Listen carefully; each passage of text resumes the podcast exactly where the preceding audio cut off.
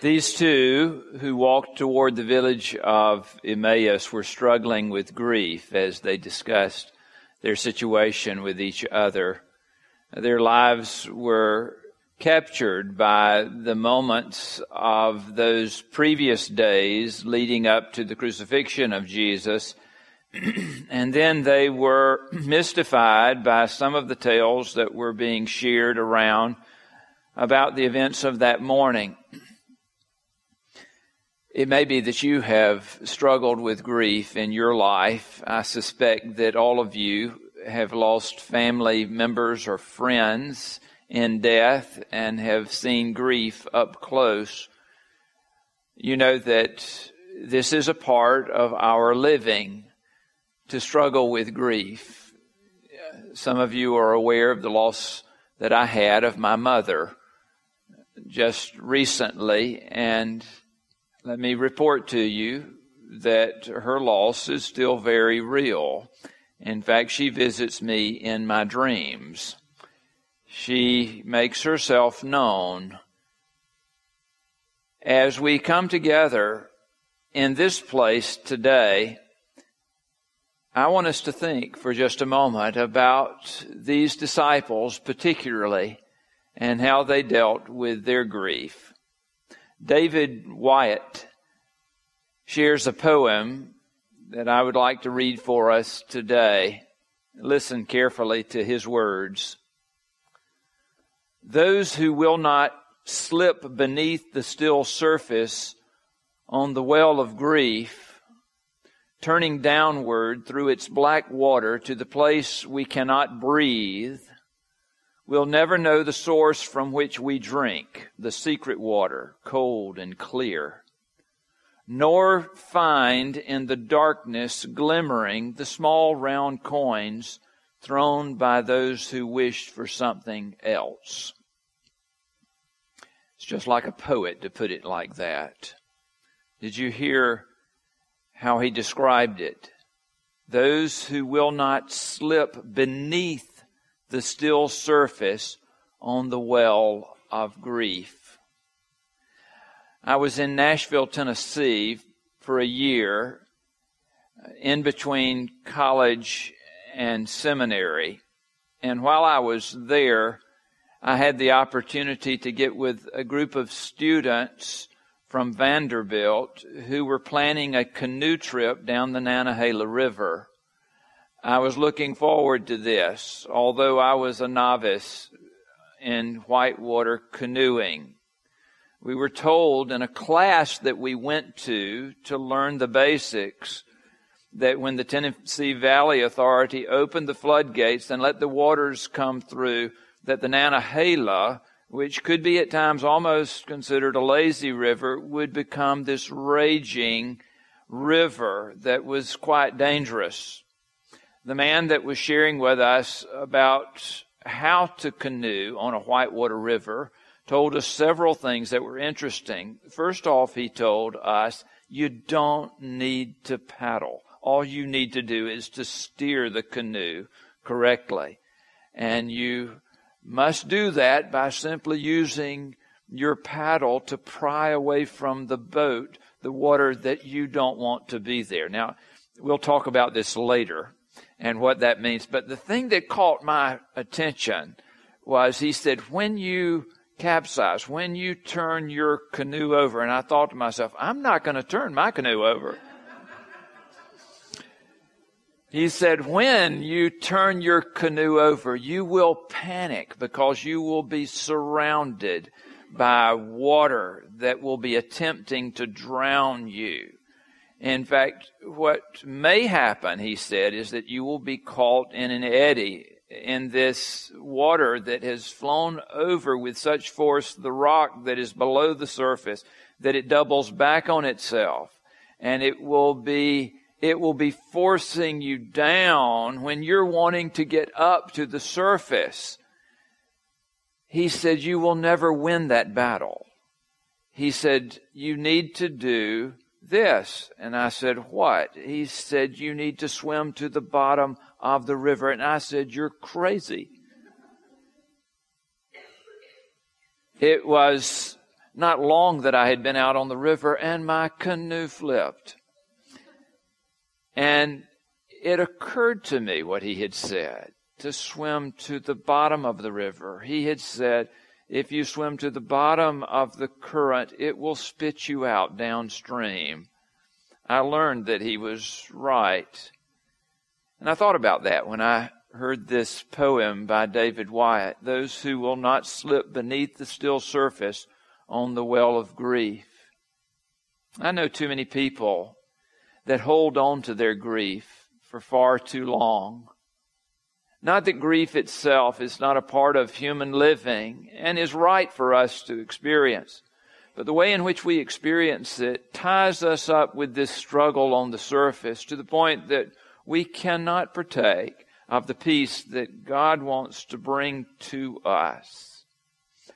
Jesus, this stranger, comes in on the discussion that had already been occurring, and he asks them a very graceful question What are you discussing? He makes them contemplatives. They not only are talking, now they've got to share with this stranger what it is that they're talking about. So they have to think this through again. The words that they choose are very revealing. They said at one point in telling this story about Jesus of Nazareth and his death, they said, But we had hoped. Did you pick up on that? But we had hoped that he was the one to redeem Israel. Their hopes were in the past, not in the present or in the future. They had consigned themselves to their place of grief. Now, the beauty of this is that in the process of Jesus asking them the question, and they did not know it was Jesus, in the process of his asking the question, what are you discussing? He invited them into the mystery of who he was and what he is able to do. While we are struggling with loss and pain and sorrow and emptiness, our struggle is not to forget that or to just simply live in the midst of it, but to go deeper, to go deeper down to where the stream of the river can move us to that place of peace we had hoped is not good enough for Jesus to do his work within us. That is not at the place of mystery. That is simply at the place of pain. We will lock down our minds and our hearts and not permit Jesus to do his work when we become entrapped in grief. They could not even see who Jesus was because of their grief, and he was standing right in front of them. Now, the beautiful thing is here that even though they did not recognize who Jesus was, the crucial thing is occurring. He recognized who they were. And he's still doing that today. If you think that you are out there on your own, dealing with your pain, your situation, your grief, your sorrow, those parts of your life that will never change seemingly and you have gotten to the place where even all of your training tells you that Christ isn't present, you might not even recognize him if he showed up. The beautiful thing is, he recognizes us. He recognizes us. Christ steps in for those who speak of him. Jesus listened and then he taught. The writers of the New Testament are filled with this because as they began to reflect on the life of Jesus, it was almost as if they were reading the Old Testament, the Hebrew Scripture, again for the first time. Everything that they read there, and it was set in motion, I believe, by Jesus and his reflections, with these two that were on the road to Emmaus. Everything seemed to point the direction toward the Christ. They come down the road to the point that it's time to stop their journey. Jesus seems to be going further, even though they did not know it was Jesus. They asked that this stranger might come in and have supper with them. And when he does, no one suspected anything until the most simplest, uh, the simplest of gestures. He took the bread and he broke it, blessed it, and gave it to them. And the way in which he did it, they knew immediately who he was. The scripture, no matter how you read it, it's in Revised Standard or King James, however you read it, it says something very mysterious that I can't explain. I don't know that we will ever understand it completely. He vanished from their sight. How did that occur? I don't know, but are you living in the mystery of the resurrected Lord? Sometimes I wonder about that. Here we are, just a couple of weeks outside of Easter and the celebrations.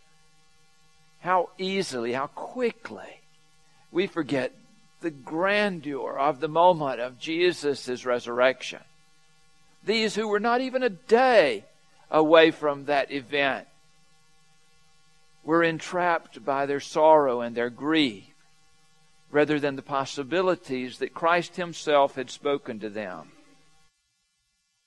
But they did get up when He vanished, and they made their trip right on into Jerusalem back that two hour journey from Emmaus in order that they might share with the other 11 disciples what they had heard. And here it is, this dance of pronouns.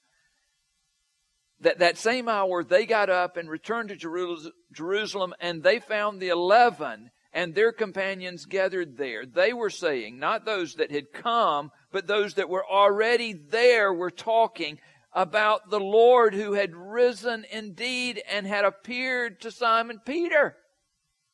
They came in on a conversation realizing that Jesus had already made his appearance in Jerusalem. And then they were saying, those that did come from Emmaus, they told what had happened on the road and how he had been made known to them in the breaking of the bread. Where is it that you look for Jesus? He might appear at any time. You know that. We had a church consultant come when I was pastor in Dublin at Pine Forest. Joe Myers, his name. And I can remember just going out to eat with him, a very simple lunch, and we were sitting there eating a hamburger and I looked across the table at him and I said, Joe, I feel so fortunate just to be here, just the two of us together, and to share this meal. And he looked up and smiled, and he said, Bill, for me, every meal is a sacrament. Now, he wasn't saying that he just loved food. He was living sacramentally the sacrament of the present moment. He was looking for the presence of Jesus in his life that day. Are you looking for the presence of Jesus? Do you sense that this resurrected Lord is calling us into the depths in order that we might live and be filled with the mystery, the power of that mystery of our resurrected Lord. When Jesus reappeared, it says that his first words to them was, Peace be with you. But they were terrified by this kind greeting. They were startled to the point that they thought that they were seeing a ghost. And he said, But it's me. You know, his feet were making their impressions in the sand they were looking at this risen Lord. No ghost would be able to let you touch his flesh, his hands, his feet, and to realize that this was their Jesus. And as they looked upon the radiance of his life, he said to them, It's written that the Messiah is to suffer and to rise from the dead on the third day, and that repentance and forgiveness of sins is to be proclaimed in his name to all nations, beginning from Jerusalem. You are witnesses of these things. Do you sense what our purpose is? We who have been gathered by the forgiveness of our Lord are given the responsibility and privilege of sharing this beautiful mystery with others, calling them as well to be a part of this community of repentance and forgiveness. Can we ever understand it fully? Never. Do we ever want to live without it? Never. May God bless us as again today we gather at His precious invitation to receive of this holy meal in His name.